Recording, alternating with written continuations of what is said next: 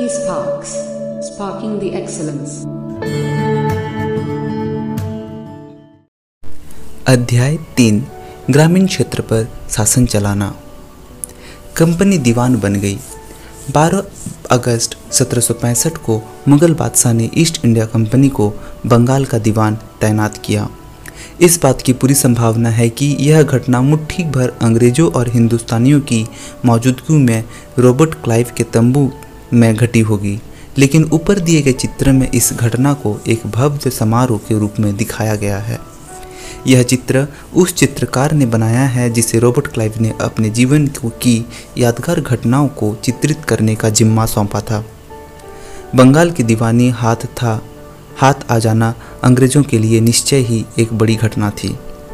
दीवान के तौर पर कंपनी अपने नियंत्रण वाले भूभाग के आर्थिक मामलों की मुख्य शासक बन गई थी। अब उसे अपने ज़मीन का शासन चलाने और आमदनी को व्यवस्थित करने का रास्ता ढूंढना था। उसके लिए उसने उसे एक ऐसा रास्ता ढूंढना था जिससे कंपनी के बढ़ते खर्चों को पूरा करने के लिए काफ़ी आमदनी जुटाई जा सके। व्यापारिक कंपनियों के नाते उसे यह ख्याल भी रखना था कि वह अपनी ज़रूरत की चीज़ें खरीदती बेचती रहे। समय के साथ कंपनी को यह भी समझ में आने लगा कि उसे सावधानी के साथ आगे बढ़ना होगा। बाहरी ताकत होने की वजह से उसे उन लोगों को भी शांत रखना था जो गाँव देहात में पहले शासन चला चुके थे और जिनके पास अभी भी काफ़ी ताकत और सम्मान था। ऐसे जो लोग स्थानीय सत्ता में रह चुके थे, उन्हें नियंत्रित करना तो ज़रूरी था, लेकिन उन्हें खत्म नहीं किया जा सकता था। यह काम कैसे हो? इस अध्याय में हम देखेंगे कि कंपनी ने ग्रामीण इलाकों को उपनिवेश कैसे बनाया, आय के संसाधन कैसे जुटाए, लोगों के अधिकार किस तरह तय किए और मनमाफिक फ़सलों की खेती कैसे कराई। कंपनी की आमदनी। कंपनी दीवान तो बन गई थी, लेकिन अभी भी खुद को एक व्यापार ही ही मानती थी। कंपनी भारी भरकम लगान को चाहती थी तो चाहती थी, लेकिन उसके आकलन और वसूली की कोई नियमित व्यवस्था करने में हिचकिचा रही थी।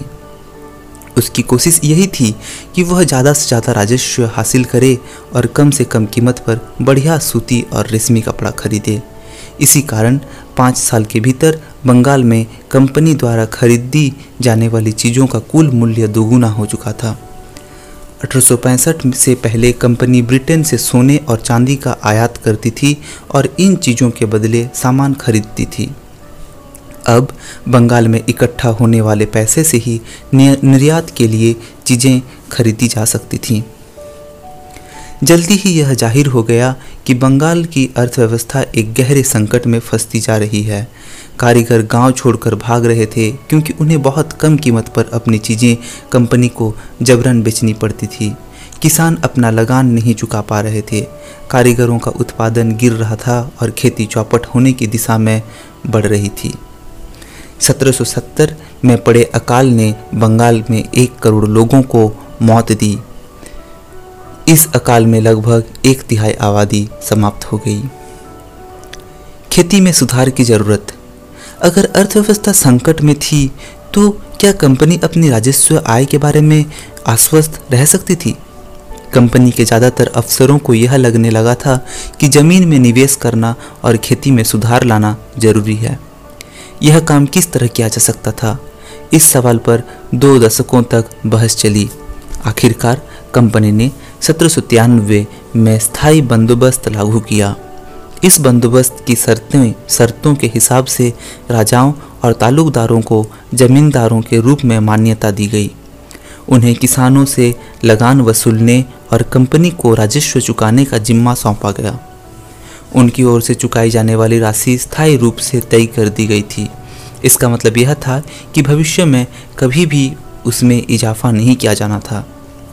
अंग्रेज़ों को लगता था कि इससे उन्हें नियमित रूप से राजस्व मिलता रहेगा और जमींदारों को ज़मीन में सुधार के लिए खर्च करने का प्रोत्साहन मिलेगा। उन्हें लगता था कि क्योंकि राज्य की ओर से राजस्व की मांग बढ़ने वाली थी, इसीलिए जमींदार बढ़ते उत्पादन में फ़ायदे में रहेंगे। समस्या।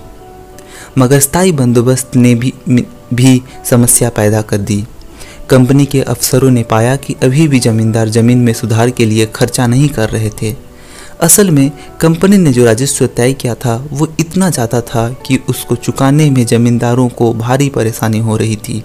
जो जमींदार राजस्व चुकाने में विफल हो जाता था, उसकी जमींदारी छीन ली जाती थी। बहुत सारी जमींदारियों को कंपनी बाकायदा नीलाम कर चुकी थी। 19वीं सदी के पहले दशक तक हालात बदल चुके थे। बाज़ार में कीमतें बढ़ी और धीरे धीरे खेती का विस्तार होने लगा। इससे ज़मींदारों की आमदनी में तो सुधार आया, लेकिन कंपनी को कोई फ़ायदा नहीं हुआ, क्योंकि कंपनी तो हमेशा के लिए राजस्व तय कर चुकी थी। अब वो राजस्व में वृद्धि नहीं कर सकती थी, लेकिन ज़मींदारों को अभी भी ज़मीन की बेहतरी में कोई दिलचस्पी नहीं थी। उनमें से कुछ तो बंदोबस्त के शुरुआती सालों में ही अपना ज़मीन गाँव गंवा चुके थे। जो बचे रह गए थे, अब उन्हें भी बिना परेशानी और निवास का खतरा उठाए आमदनी की उम्मीद दिखाई दे रही थी। जब तक जमींदार किसानों को ज़मीन देकर उनसे लगान वसूल सकते थे, उन्हें ज़मीन में सुधार की परवाह नहीं थी। दूसरी तरफ़, गाँव में किसानों को यह व्यवस्था बहुत दमनकारी दिखाई दी। किसान को जो लगान चुकाना था वो बहुत ज़्यादा था और ज़मीन पर उसका अधिकार सुरक्षित नहीं था। लगान चुकाने के लिए अक्सर महाजन से कर्जा लेना पड़ता था। अगर वो लगान नहीं चुका पाता था तो उसे पुश्तैनी ज़मीन से बेदखल कर दिया जाता था। एक नई व्यवस्था। 19वीं सदी की शुरुआत में ही कंपनी के बहुत सारे अधिकारियों को इस बात का यकीन हो चुका था कि राजस्व बंदोबस्त में दोबारा बदलाव लाना ज़रूरी है। जब कंपनी को शासन और व्यापार के अपने खर्चे चलाने के लिए और पैसे की ज़रूरत हो तो वो स्थायी रूप से राजस्व तय करके काम कैसे चला सकती है?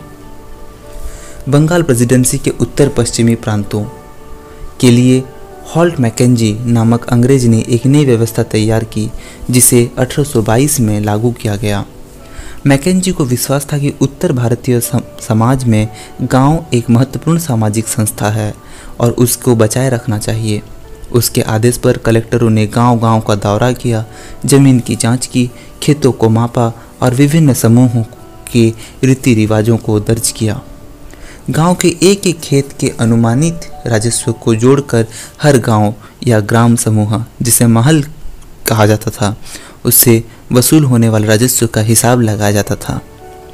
इस राजस्व को स्थायी रूप से तय नहीं किया गया, बल्कि उसमें समय समय पर संशोधनों की गुंजाइश रखी गई। राजस्व इकट्ठा करने और उसे कंपनी को अदा करने का जिम्मा जमींदार की बजाय गाँव के मुखिया को सौंप दिया गया। इस व्यवस्था को महलवारी बंदोबस्त का नाम दिया गया। मुनरो व्यवस्था, ब्रिटिश नियंत्रण वाले दक्षिण भारतीय इलाकों में भी स्थायी बंदोबस्त की जगह नहीं। व्यवस्था, जगह नई व्यवस्था अपनाने का प्रयास किया जाने लगा। वहाँ जो नई व्यवस्था विकसित हुई, उसे रैयतवार का नाम दिया गया। कैप्टन अलेक्जेंडर रीड ने टीपू सुल्तान के साथ चले युद्धों के बाद कंपनियों द्वारा कब्जे में लिए गए कुछ इलाकों में इस व्यवस्था को आजमा कर भी देख लिया था। टॉमस मुंड्रो ने इस व्यवस्था को विकसित किया और धीरे धीरे पूरे दक्षिणी भारत पर यही व्यवस्था लागू कर दी गई। रीड और मुंड्रो को लगता था कि दक्षिण में परंपरागत जमींदार नहीं थे। इसलिए उनका तर्क यह था कि उन्हें सीधे किसानों से ही बंदोबस्त करना चाहिए, जो पीढ़ियों से ज़मीन पर खेती करते आ रहे हैं। राजस्व आकलन से पहले उनके खेतों का सावधानीपूर्वक और अलग से सर्वेक्षण किया जाना चाहिए। मुनरो का मानना था कि अंग्रेज़ों को पिता की भांति किसानों की रक्षा करनी चाहिए। सब कुछ ठीक नहीं था। नई व्यवस्थाएँ लागू होने के बाद महज कुछ साल के भीतर उनमें समस्याएँ दिखाई देने लगी। ज़मीन से होने वाले आमदनी बढ़ाने के चक्कर में राजस्व अधिकारियों ने बहुत ज़्यादा राजस्व तय कर दिया था। किसान राजस्व चुका नहीं पा रहे थे। रैयत गाँवों से भाग रहे थे। बहुत सारे क्षेत्रों में गाँव वीरान हो गए थे। आशावादी अफसरों को उम्मीद थी कि नई व्यवस्था किसानों का संपन्न, उद्यमशील किसान बना देगी, लेकिन ऐसा नहीं हुआ। यूरोप के लिए फ़सलें अंग्रेज़ों ने यह भी महसूस किया कि ग्रामीण इलाके न केवल राजस्व प्रदान कर सकते हैं, बल्कि वहाँ यूरोप की ज़रूरतों के हिसाब से सही फ़सलें भी पैदा की जा सकती है। 18वीं सदी के आखिर तक कंपनी ने अफीम और नील की खेती पर पूरा ज़ोर लगा दिया था।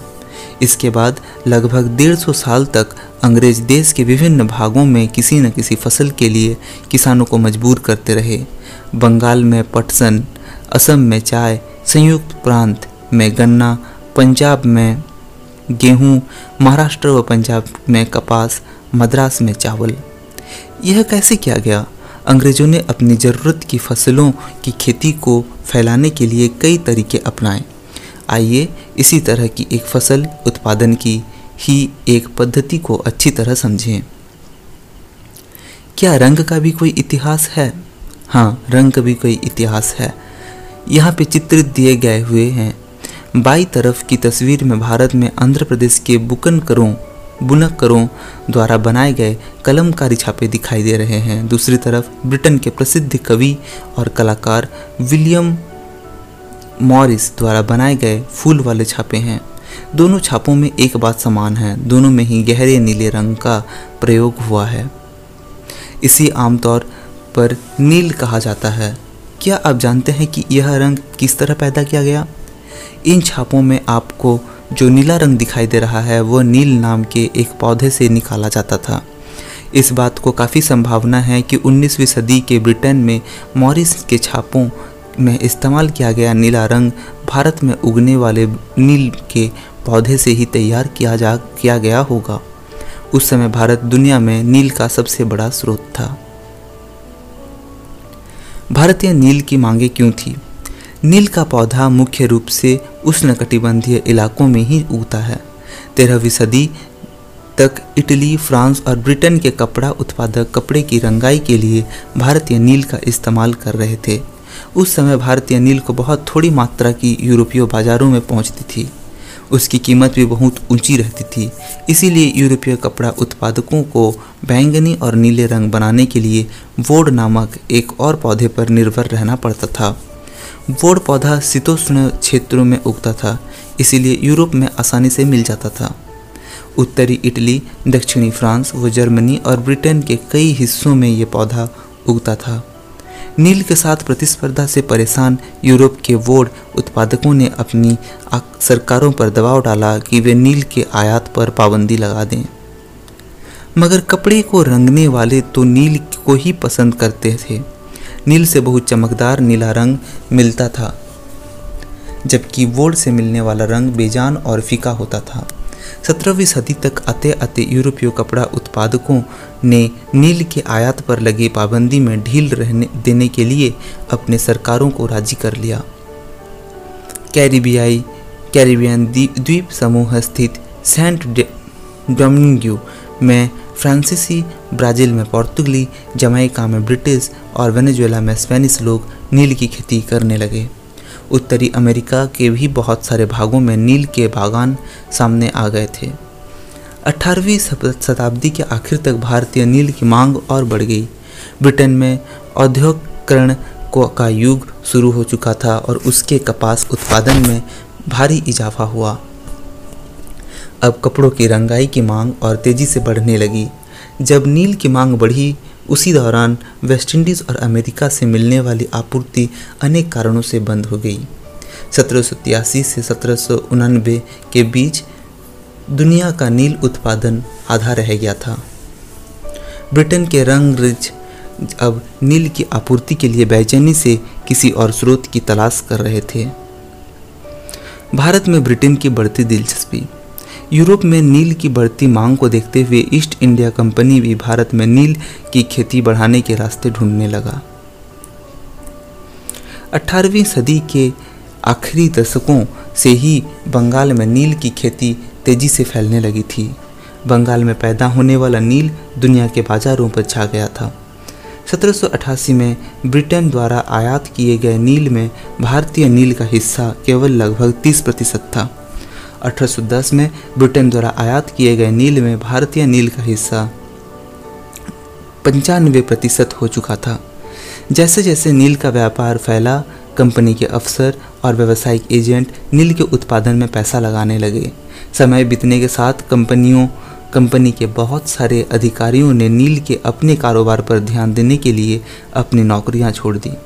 भारी मुनाफे की उम्मीद में स्कॉटलैंड और इंग्लैंड के बहुत सारे लोग भारत आए और उन्होंने नील के बागान लगा लिए। जिनके पास नील की पैदावार के लिए पैसा नहीं था, उन्हें कंपनी और नए नए बैंक कर्जा देने को तैयार रहते थे। नील की खेती कैसे होती थी? नील की खेती के दो मुख्य तरीके थे, नीच और रैयती नीच खेती की व्यवस्था में बागान मालिक खुद अपने ज़मीन में नील का उत्पादन करते थे। या तो वो ज़मीन खरीद लेते थे, या दूसरे ज़मींदारों से ज़मीन भाड़े पर ले लेते थे और मज़दूरों को काम पर लगाकर नील की खेती करवाते थे। नीज खेती की समस्याएँ। बागान मालिकों को नीज खेती का क्षेत्रफल फैलाने में मुश्किल आ रही थी। नील की खेती केवल उपजाऊ ज़मीन पर ही की जा सकती थी। ऐसी जमीनों पर आबादी पहले ही बहुत ज़्यादा थी। यहाँ वहाँ छोटे मोटे खेत ही उनके हाथ लगे पाते थे। नील की खेती करने के लिए उन्हें बड़े बड़े भूमंडों, भूखमंडों की ज़रूरत थी। भूखंडों की ज़रूरत थी। इस तरह की ज़मीनें उन्हें कहाँ से मिल सकती थी? उन्होंने नील की फैक्ट्री के इर्द गिर्द पट्टे पर ज़मीन लेने के प्रयास किए और वहाँ के किसानों को हटवा दिया। इससे टकराव और तनाव पैदा हो जाता था। मज़दूरों का इंतज़ाम करना भी आसान नहीं था। बड़े बागान के लिए बहुत सारे मज़दूरों की ज़रूरत होती थी। मज़दूरों की ज़रूरत भी सबसे ज़्यादा उसी समय होती थी, जब किसान धान की खेती में व्यस्त रहते थे। बड़े पैमाने पर निज खेती के लिए बहुत सारे हल, बैलों की भी ज़रूरत होती थी। एक बीघा नील की खेती के लिए दो हल चलाए जाते थे। इसका मतलब यह था कि अगर किसी बागान मालिक के पास एक हज़ार बीघा ज़मीन है तो उसे दो हज़ार बार हलों की ज़रूरत पड़ती। हलों को खरीदना और उनके रखरखाव एक बड़ी समस्या थी। किसानों से भी हल नहीं मिल सकते थे। उन्हें अपने लिए ही इन चीज़ों की ज़रूरत होती थी। जिस समय नील उत्पादकों को ज़रूरत होती थी, उसी समय किसानों के हल, बैल भी, चावल के खेतों में व्यस्त रहते थे।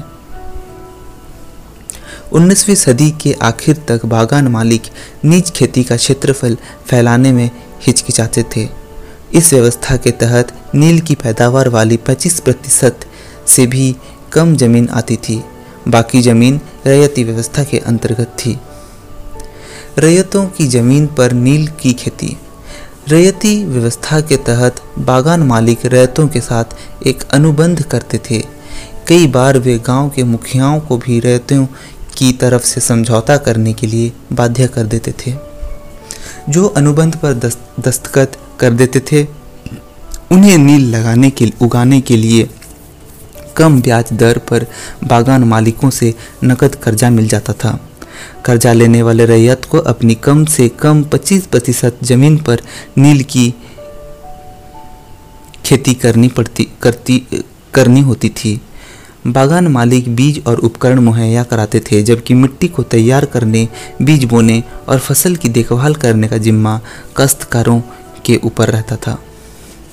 जब कटाई के बाद फ़सल बागान मालिक को सौंप दी जाती थी तो रैयत को नया कर्जा मिल जाता था और वही चक्र दोबारा चलता।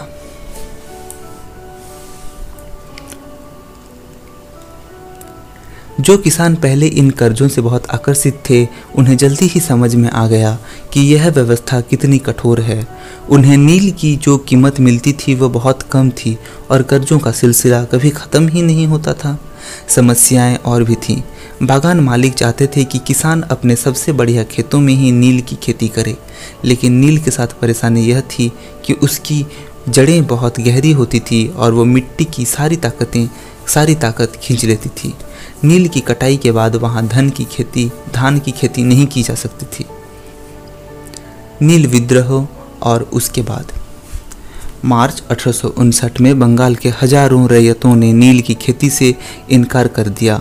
जैसे जैसे विद्रोह फैला, रैयतों ने बागान मालिकों को लगान चुकाने से भी इनकार कर दिया। वे तलवार, भाले और तीर कमान लेकर नील की फैक्ट्रियों पर हमला करने लगे। औरतें अपने बर्तन लेकर लड़ाई में कूद पड़ी। बागान मालिकों के लिए काम करने वालों का सामाजिक बहिष्कार कर दिया गया।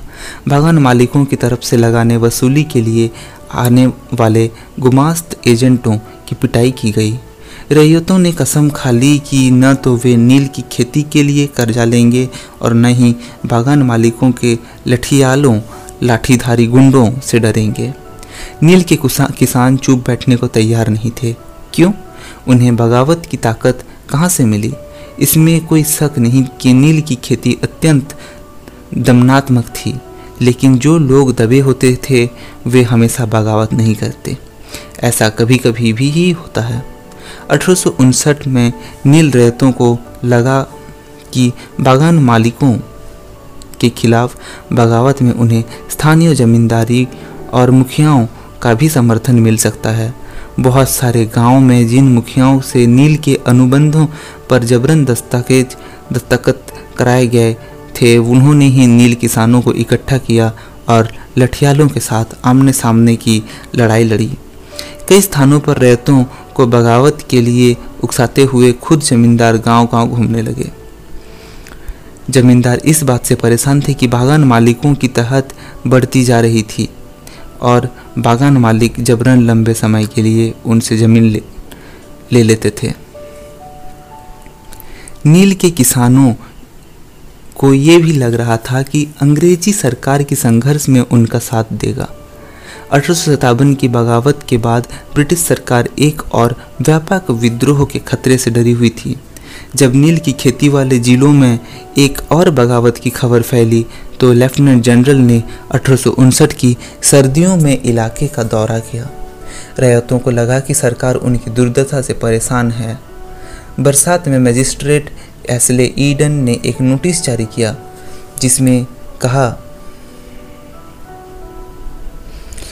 कि रैयतों को नील के अनुबंध मानने के लिए मजबूर नहीं किया जाएगा। इस नोटिस के आधार पर लोगों में ये खबर फैल गई कि रानी विक्टोरिया ने नील की खेती न करने का हुक्म दे दिया है। ईडन किसानों को शांत करने और विस्फोटक स्थितियों को नियंत्रित करने की कोशिश कर रहे थे। उसकी कार्रवाई को किसानों ने अपने विद्रोह का समर्थन मान लिया।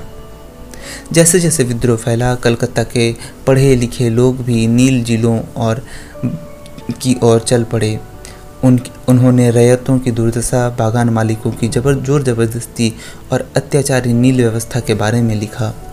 इस बगावत से परेशान सरकार को बागान मालिकों की रक्षा के लिए सेना बुलानी पड़ी। नील उत्पादन व्यवस्था की जाँच करने के लिए एक नील आयोग भी बना दिया गया।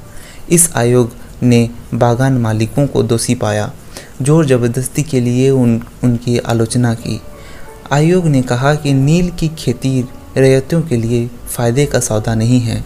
आयोग ने रैयतों से कहा कि वे मौजूदा अनुबंधों को पूरा करें, लेकिन आगे से वे चाहें तो नील की खेती बंद कर सकते हैं। इस बगावत के बाद बागानों में नील का उत्पादन धराशायी हो गया। इसके बाद बागान मालिक बिहार पर ध्यान देने लगे। 19वीं सदी में आखिर के में कृत्रिम रंगों का निर्माण होने लगा था। इससे उनका व्यवसाय भी बुरी तरह प्रभावित हुआ। फिर भी वे उत्पादन फैलाने में सफल रहे। जब गां, महात्मा गांधी दक्षिण अफ्रीका से लौटते तो बिहार के एक किसान ने उन्हें चंपारण आकर नील किसानों की दुर्दशा को देखने का न्योता दिया। 1717 में महात्मा गांधी का यह दौरा नील बगान मालिकों के खिलाफ चंपारण आंदोलन की शुरुआत थी।